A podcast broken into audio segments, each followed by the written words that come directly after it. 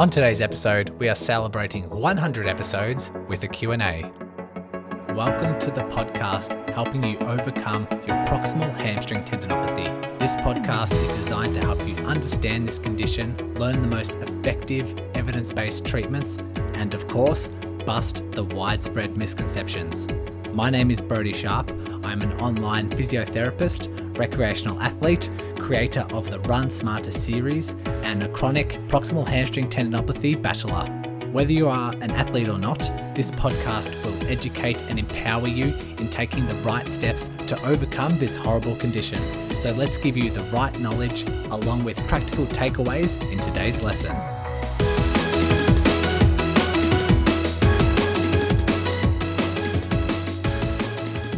Can you believe it? 100 episodes. Um, I started this podcast with a bit of a hunch because I was, uh, you know, appealing to a broad range of runners, and so many of those runners came asking questions because they had PHT, and I was like, "What is going on with this condition?" Look deeper, found out a lot of you are managing it, and for a long period of time, getting a lot of misinformation. So, on a hunch, started the podcast, and now we're 100 episodes in, and I'm loving like just talking with friends and family who don't really know about this podcast. They're fairly familiar with the Run Smarter one.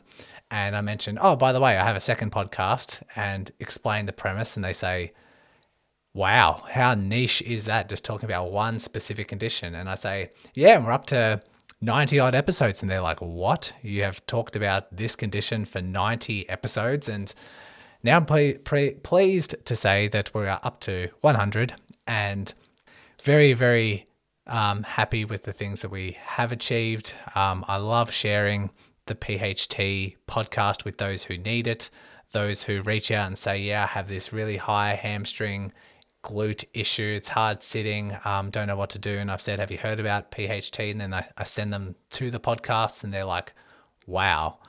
Um, just their reactions and people who have been listening and have loved it, even just this week. Um, when's this coming out? This episode's coming out next week. And just this morning had um, someone, let me give you a shout out because I love when people shout out the podcast. Kelly, Kelly Hall. Thank you very much, saying um, in the PHT support group on Facebook that she's been binging the podcast and she's um, just promoting the podcast. Then I had Trina, I had Jamie, James, Jan. Look at all these J's. Um, in that thread saying, yes, this is a good episode. This is a good podcast. Absolutely love it. So thank you everyone for sharing the podcast because it's very hard to um, reach out to people or it's hard to get discovered naturally when it comes to podcasts and people like you who are listening, seeing the benefits and then promoting it to others. Uh, that's what helps grow the podcast. And so, uh, first and foremost, I love that it's helping you so that you feel compelled to share it, um, but it also helps others. So, thanks everyone for doing that. If you ever come across someone with PHT, if someone's posting on Facebook and um, they're looking for answers, uh, please let please like just share. Oh, also, I just expanded those comments. Michelle, Andy, Gabriel, Jackie, oh, expand again. Oh, that's just me. um, yeah, uh, thanks very much for everyone sharing their thoughts. Um, really, really appreciate it. And this podcast is a lot smaller than the Run Smarter podcast in terms of overall downloads and views and that sort of thing, but we're very close. Um, it's very much a it's a niched down little community compared to the other podcast, and I really appreciate it. It's it's got a spot in my heart, and I've even had people reach out saying, "Brodie, do you have another success story lined up? I could really use one now." So just you know, trying to help out those who aren't just getting better, but those who have like flare ups and setbacks and need a bit of positivity as well. Um, for the podcast moving forward, um, I want I do have the idea to give you more content.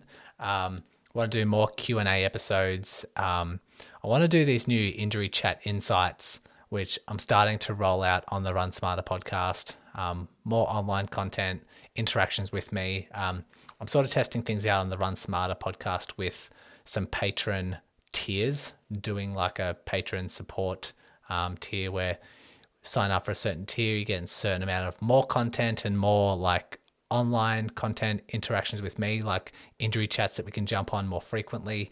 So there's some ideas. I'm rolling it out with the Run Smarter podcast and see how that goes, and then apply what does work, what doesn't work onto this podcast. So keep an eye out for that. Um, and yeah, let's get into this Q and A. So I've had some people on Facebook and those submit some questions, and they've been really good questions. I've gone through, um, typed out some responses to them, and then I'll just riff from there. But we have Joni who has asked, How do you recommend exercises and the number of sets and reps based on different age groups? So, very good question. Um, in terms of the clients that I do see, they can range. I have clients in their 60s, I do have clients in their 70s. Um, that's probably as old as I think I've got. Um, across a wide span of age groups. So many people develop PHT, um, whether it's in their 20s all the way up to their 70s. So it does happen. Um, but it might surprise you, Joni, but uh, my exercise prescription, so the type of exercises that I assign, doesn't really change too much.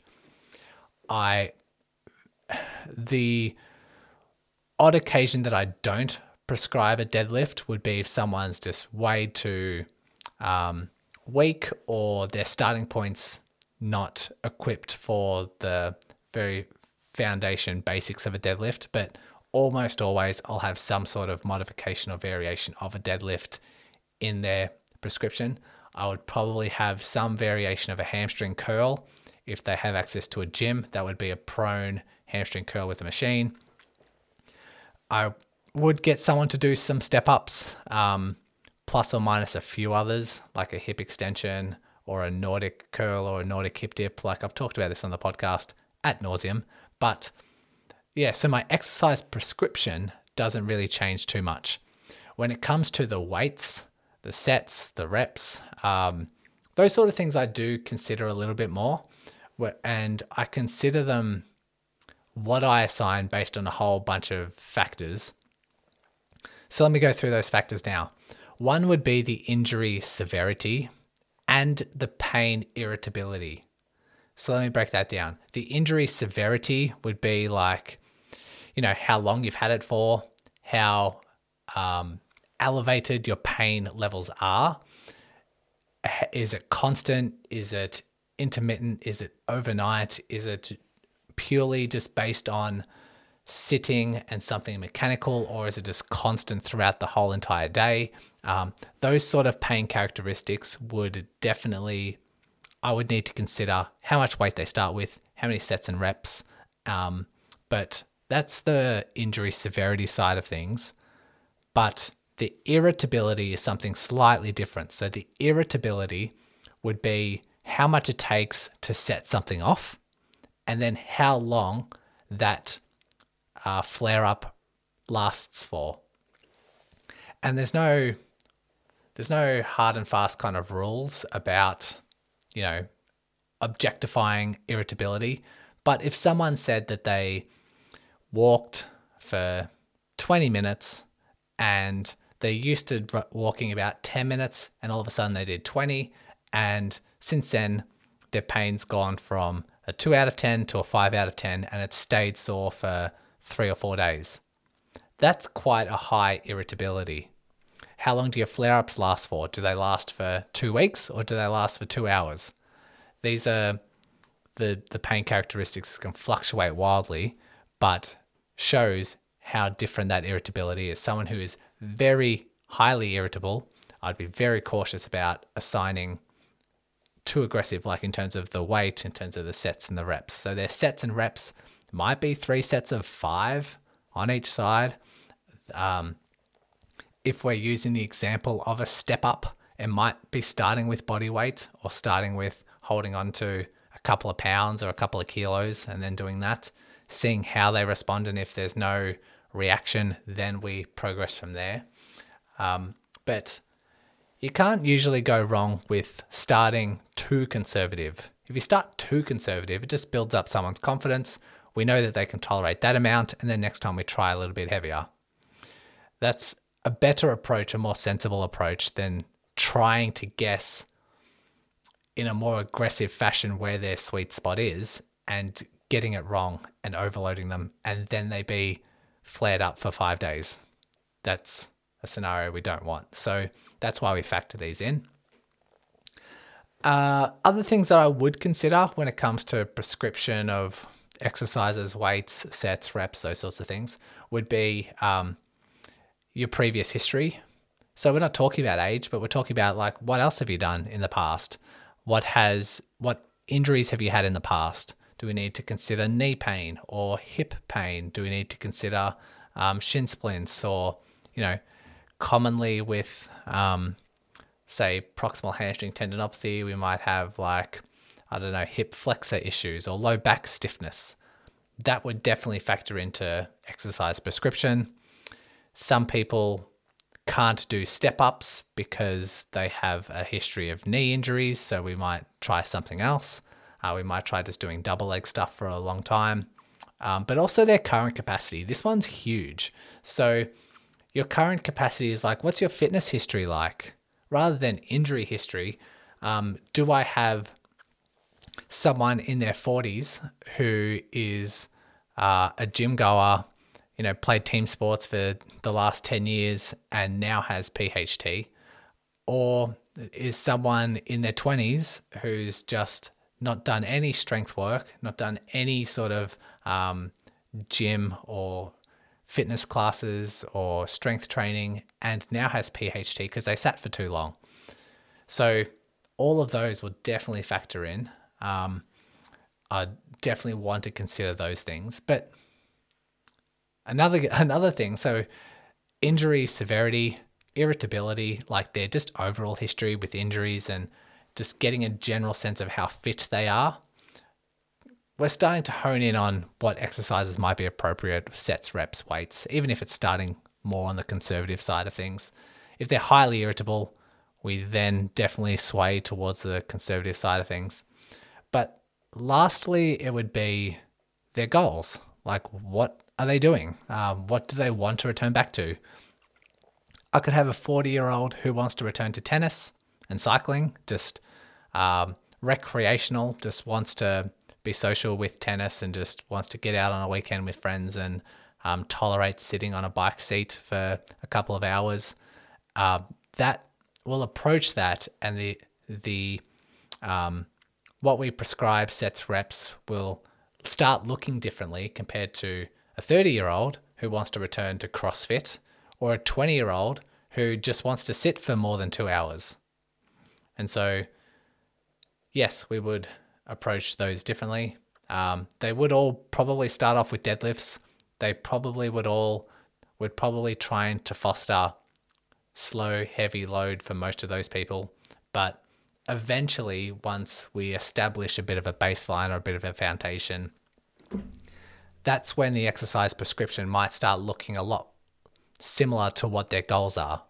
So if they want to play tennis, they want to change direction and um, do they want to change direction, and do like short sprints of like five meters here and there to try and um, get to a lob shot or what's it, a drop shot. I'm not much with tennis. Um, you know, those sorts of things are different. So we might do strides or we might do running or we might do um, drills where they're changing direction side to side compared to someone who's doing CrossFit who needs to do kettlebell swings and wall balls and box jumps and sprints and that alongside the heavy, heavy lifting that they have to do. So that's where the exercise prescription would look a bit different. They would do some plyometrics, they would do speed work. But for the 20 year old who just their goal is just to sit for longer than two hours, uh, their goals, we we wouldn't do plyometrics, we wouldn't do speed work, we'd probably just do the slow, heavy stuff and could just let the tendon adapt, adapt to compression, and maybe more emphasize similar to what an athlete might do who wants to return to running, where we do a walk run strategy, where we slowly build up their tolerance. We might do the same for sitting for this 20 year old who just wants to sit for longer. So we might say, five times a day, what I want you to do is sit for 15 minutes. Sit for 15 minutes in your chair. Um, it might be a comfortable padded chair, um, but no cushions, no pillows, nothing like that. And time 15 minutes and just spread that out five times a day. Whenever within the day you want to do that, see if we can tolerate that. If we can, next week we're going to change it to 18 minutes. Then we're going to change it to 20 minutes, then 25 minutes, then you know, we're eventually building upon that. So we're using their goals to build out their plan, um, but probably their exercises, the exercise prescription would probably stay the same. And then the rate of progression will vary.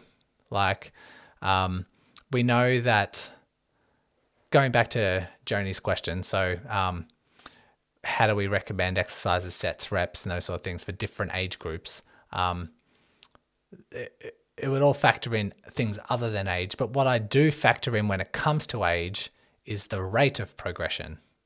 Because we know that the older you are, the longer it takes for you to recover from a workout, the longer it takes for you to adapt to a stimulus. Um, so the rate of progression will be a bit slower than someone who is in their 20s and doing their deadlifts. Um, so how you progress the weight might be a little bit slower, but that's fine um, age, gender, uh, like someone who's perimenopausal.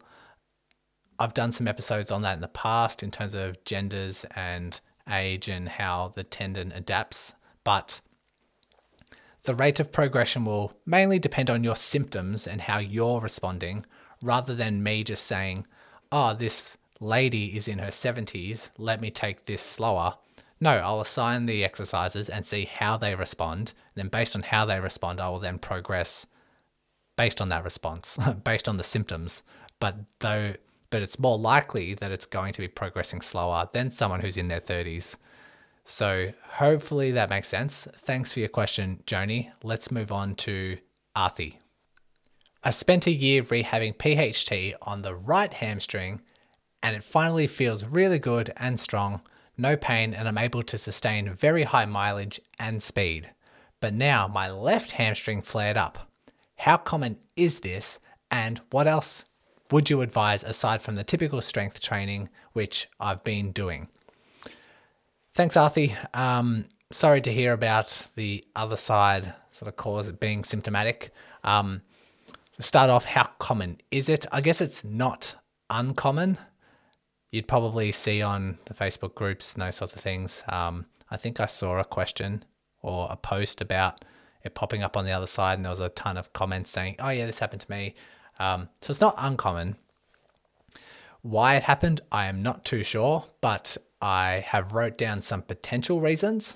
I've got three, um, which we can then dissect and then get into the second part of your question, which is about advice um, other than strength training. So Potential causes, I would say, from a mechanical standpoint, probably compensation. So, like, if you have a long term injury on one side, your body's going to essentially favor the other side when it comes to dynamic sort of exercises like running or strength training, or you can even appreciate sitting, like those who have annoying PHT with sitting. They get that ache and they sort of need to sit on their side, um, sort of lean towards one side. Sure, you're taking uh, pressure off the symptomatic side, but you're also increasing the pressure on the other side.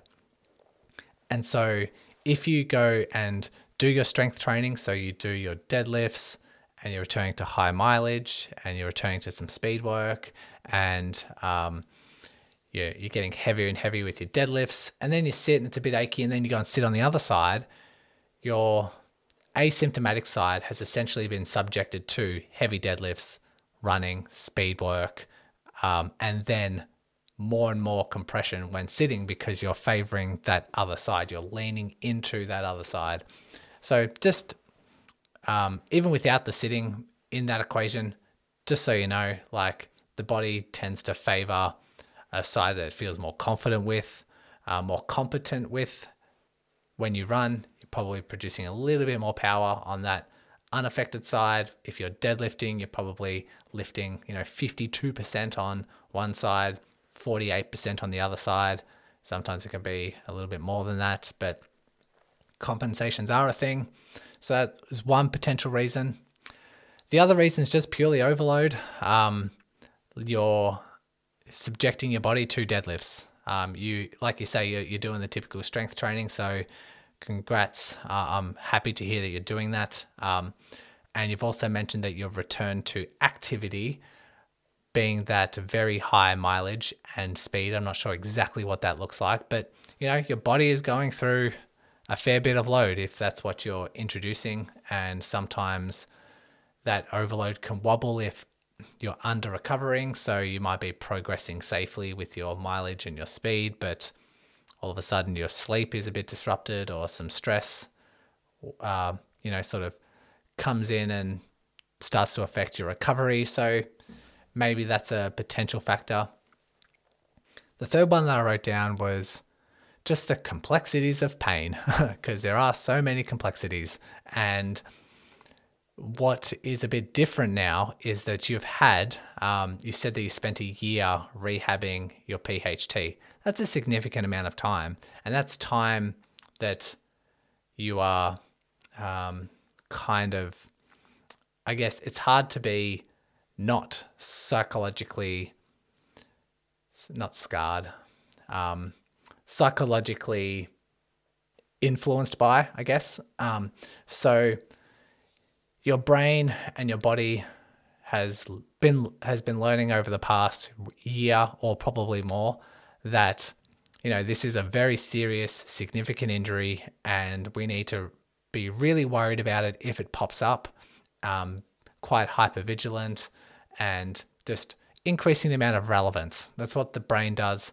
And so if you have just a minor minor sensation from the PHT, on the other side, your brain is going to go into alert mode. All these alarm bells are going to go off and say, this is a serious injury. We really need to take care of this. Because we need to take care of it, and because it's so serious, I'm going to send all this pain to make this person stop and adjust and think and do all those sorts of things. But it's it's um, oversensitive, sensitization, purely based on your previous injury habits and your thought process and everything that's happened with your past experience that uh, the brain then evaluates and then judges how much pain should we cause.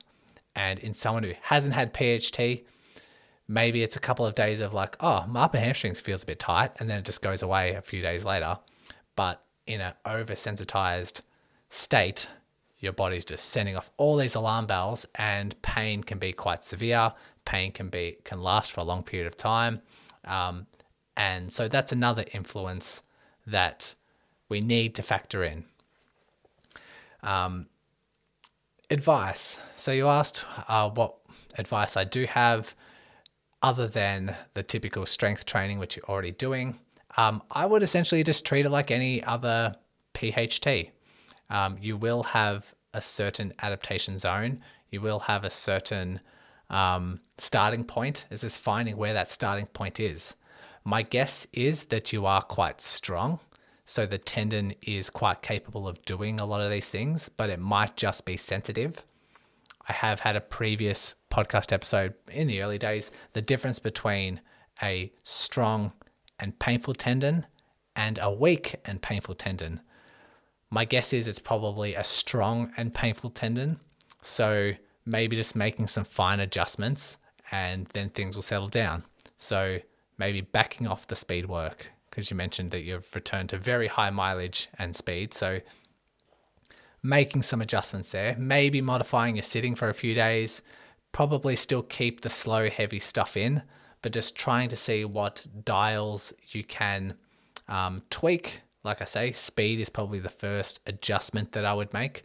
Overall, Mileage would probably be the second one that I would adjust. And then once things start settling down, like we do with PHT, like we always do, we just slowly reintroduce and dial those things back up to a pre flare up stage. slowly introduce the mileage back in, slowly introduce the speed at a rate that you can tolerate. So hopefully that helps, Arthi. I um I it's hard to advise when I'm not entirely sure of your particular circumstances, but hopefully the, this advice relates to your circumstances and you can start applying those things.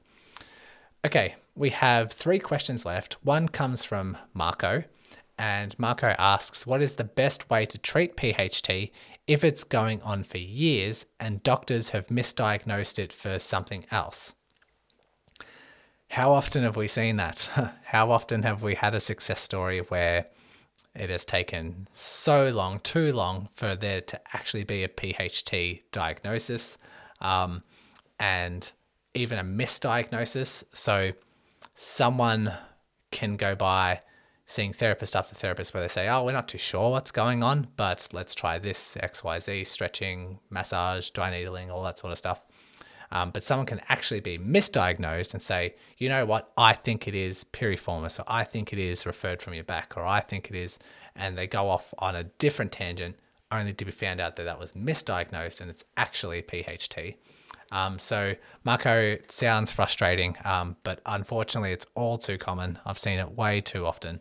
And uh, your question so, what's the best way to treat it? Um, I guess your history doesn't, like the misdiagnosis, doesn't really matter too much. Like, we'd still treat it just the same as if, you know, we've just discovered it for the first time.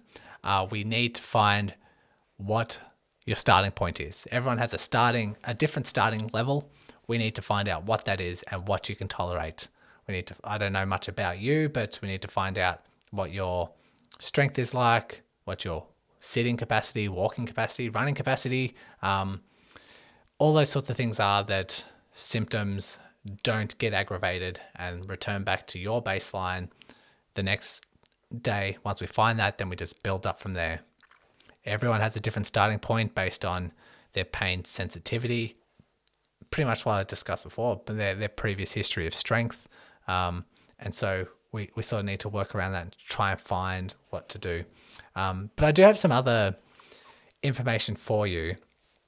And you probably didn't ask for this, um, but I think it might be helpful to discuss because based on your history and how you've sort of phrased the question, um, I get that it's very frustrating. Um, but I think most people that are listening to this have had a very similar experience.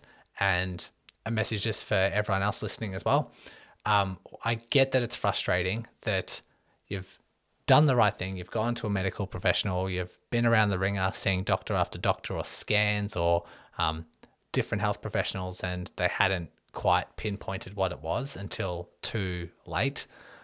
Um, I would say don't give your past experiences too much attention because it's not that helpful when it comes to your recovery. It can be frustrating, it can be disempowering, it's out of your control, it's happened in the past. Um, this might be a little bit controversial, might hit a, a few buttons here, but it's very hard to recover on your own if we are playing the victim and blaming others. Like if a lot of our attention and our focus is blaming people of what's happened in the past, it's going to be very hard to pave a way forward that's empowering and productive and seeing momentum. And like Marco, I, am not putting words in your mouth. I don't know if this is the path that you have been going down or your frustrations in the past. I'm not saying that. I am saying that if someone else is resonating with this, if you have been frustrated with health professionals or friends and family and doctors and surgeons and all those sort of things that in your eyes have done you disservice and misled information and all those sorts of things, constantly thinking about it is not going to get you better. If anything, and this is 100% true, if you continue to focus on that, it is going to actually be unhelpful for your recovery is going to foster a lot of stress, a lot of frustration, a lot of anger, and that isn't a place for your body to recover. As well as it being very disempowering, like um, what we want to do as paving your way forward to something that's um, very um, effective would be putting you in control of your own rehab. I I say I've mentioned it in the past like a therapist has the role of showing you a roadmap if you need it, but you're in the driver's seat, you're driving the car. This is your recovery. You're recovering from this injury. No one should be dictating where you drive or how you drive. Um, no one should be taking the wheel and pushing you into the back seat and saying, This is how it's done. You should be hands on wheel, trusting the therapist in the back seat, saying, Here's the map, turn left here, turn right here. Um, maybe slow down, maybe hit the accelerator, uh, take your foot off the accelerator, um, and just guiding you through. But you have that control. You ultimately, what you say goes. Um, you can ask as many questions to that therapist in the back seat as you want to try and gain an idea of what their thinking is and what the right direction might be. Um, but don't let anyone push you into the back seat. So, um, yeah, I thought I'd just like it's probably not worth, well, probably not what you're expecting, Marco, but um, when it comes to having control, ha- move move forward in control of your own destiny. That's why you're listening to this podcast, um, and that's why I love that you're listening to this podcast because you're not bypassing, but you're finding another resource away from what medical staff might tell you, or away from you know those consults and the scans and the discussions about surgery and PRP and all those sort of things, and you're sort of um, gaining more research. You're gaining more resources, more understanding, more information, and um, that's always going to be a good thing. So that's what I'd say. Um, so thanks for your question, Marco. Next, we have Jennifer, the lovely Jennifer, who participates in a lot of these Q and A's and is a big um, fan of the podcast and has heavily promoted the podcast in the past. So thanks very much, Jen. Um, asks, do you ever recommend conventional deadlifts as a rehab exercise for PHT, or are Romanian deadlifts always going to be the best the best variation. Let me start off with a difference between the two. And this is even confusing for me because I once learnt about a conventional deadlift versus a Romanian deadlift and even now I see differences in terms of the blogs I read or you know what turns up in search because what I once thought was a Romanian deadlift would be the exact same as a conventional deadlift, except you just start your repetition at the very top. So you're standing up when you start. So um, a conventional deadlift is more from like weightlifting um, and that sort of era where you have the bar, it's on the floor, you squat down or you hinge down, you grab onto the bar, and then you pick it up in a deadlift action all the way to upright, and then you go back down, you place it on the floor. That is one repetition. So that's conventional. You're picking it up off the floor and you're finishing it with on the floor. The Romanian deadlift, you would um, have some, like if you can, you have the um, the hooks that sort of put the bar at about your mid thigh range or you know about knee height, and so you can deadlift it or pick it up off the hooks, and now you're starting from upright. And from there, you go further down. If it's a full range of movement, Romanian deadlift, you, the weights just touch the floor. You don't place all that weight down, but it just touches the floor and then you come back up to complete the rep. So you start at the top, you finish at the top, and then you can rack it. And um, once you finish your set, and that would be the difference between the two. But this is where it gets tricky because when I read certain other blogs and I read uh, other things, it seems like an RDL would be with more straight knees. So you're approaching the actual movement is slightly different. The quality of the movement is slightly different with the, the Romanian deadlift or RDL being with straighter knees. Um, that's where I got confused because I still want people to do their RDLs with bent knees, the exact same way you would for a conventional deadlift. The only difference being you're starting at the top and you're finishing at the top. Uh, and so let's move forward with a mutual understanding that the conventional deadlift and the Romanian deadlift have the same um, mechanics. They've got the same knee bend, the same tendon compression, the same hinge backwards. All that's different is the start and finish.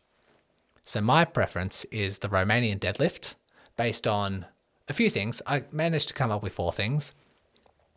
One is you have better control of the tempo of the exercise.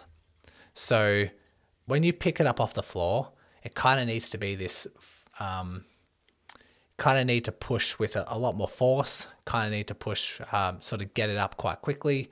Um, then you can slow, control the tempo a little bit. But I find that if you're starting from the top, you can control a little bit better how you go down and up um, in terms of timing your amount of seconds, um, pacing the amount of seconds. I think it's a little bit easier when starting at the top, um, unless you've got a lot of experience from a conventional deadlift. But um, that's only that's probably one of the minor benefits or why I preference that.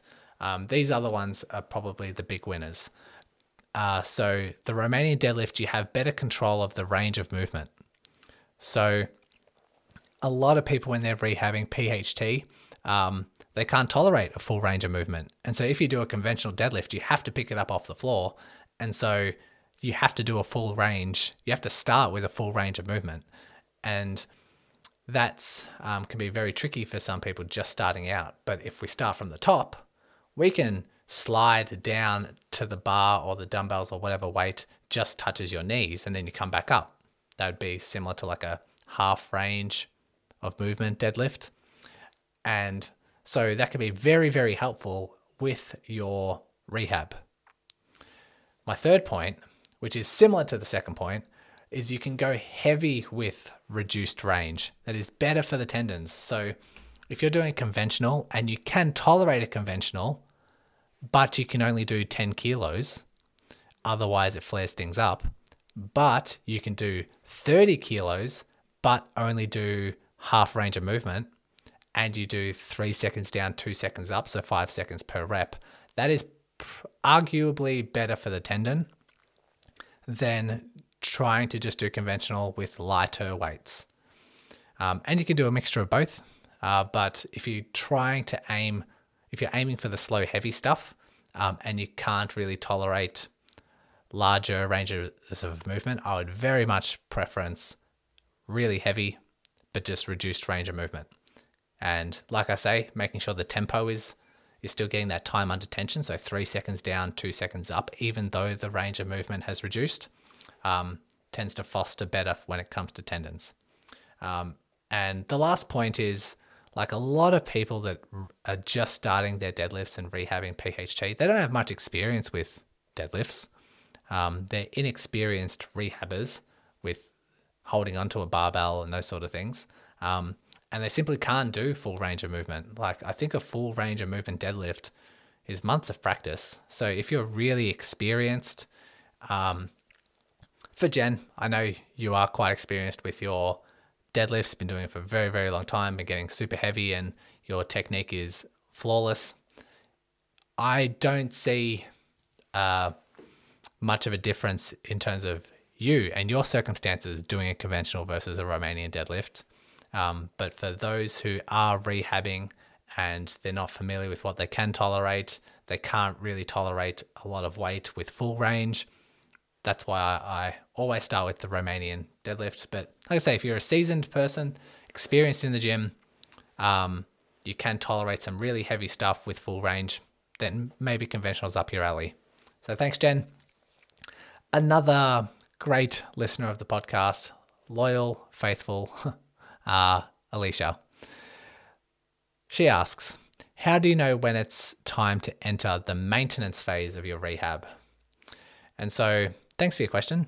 Um, what is maintenance phase? So that's sort of what I've talked about in the podcast the, in the past. Uh, pretty much discussing when you rehab, um, you want to progress. You kind of want to do start off with if you can only tolerate really light stuff, then you probably want to do it several times a week, maybe five or six days per week. But as you start getting heavier and heavier stuff, we need to allow for reduced frequency to eventually we simmer down to twice a week, two or three times a week of rehab, which is hopefully going to be heavy stuff. But then a maintenance, we still with that twice a week, we still want to progress. We want to get heavier with our deadlifts. We want to get heavier with our step ups. Um, maybe we want to uh, introduce plyometrics depending on your goals. Like we're still progressing from there. A maintenance phase would be okay, time to put a pause on the progressions and just stay where we're at, just being very content with where we're at.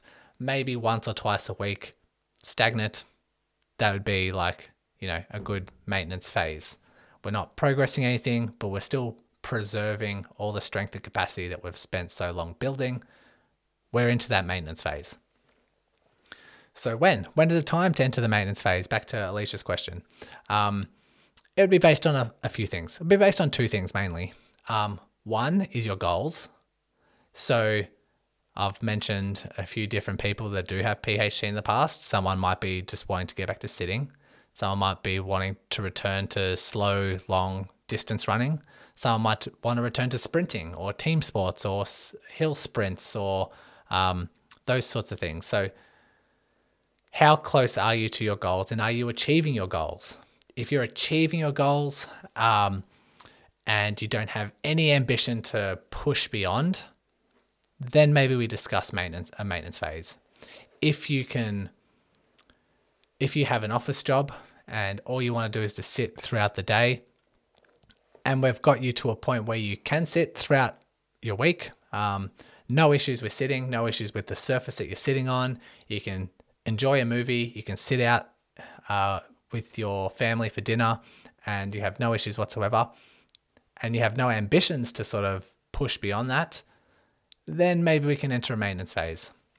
Um, if your goal is to run a marathon but not fast or happy just to walk, jog it, and you're sort of up to that capacity, no issues, then we're entering a maintenance phase. But if your goals ever change, if that marathon then wants to turn into a fast 10K or that sitting, you then have a travel plans where you've got a long haul flight or a road trip where it's going to be, you know, 12 hours of sitting every day, then we might need to restart, re engage, um, and start building back up to meet that goal.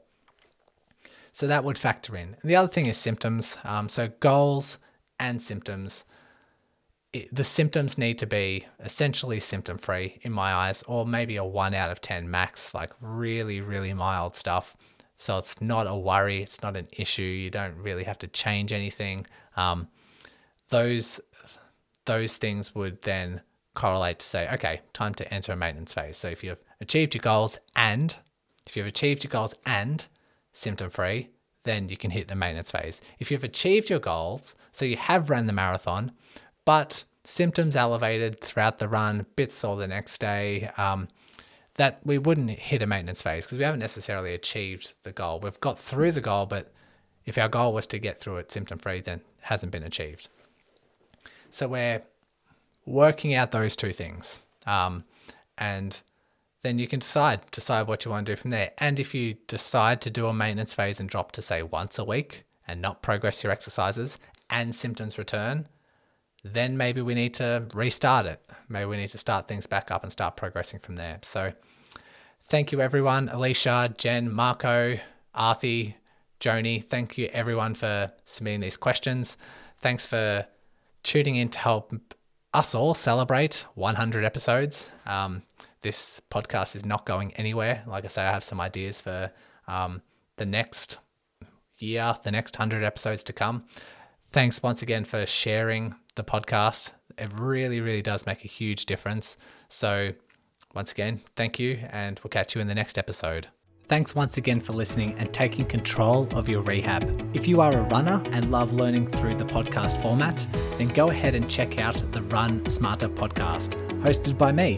I'll include the link along with all the other links mentioned today in the show notes. So open up your device, click on the show description, and all the links will be there waiting for you. Congratulations on paving your way forward towards an empowering, pain free future. And remember, knowledge is power.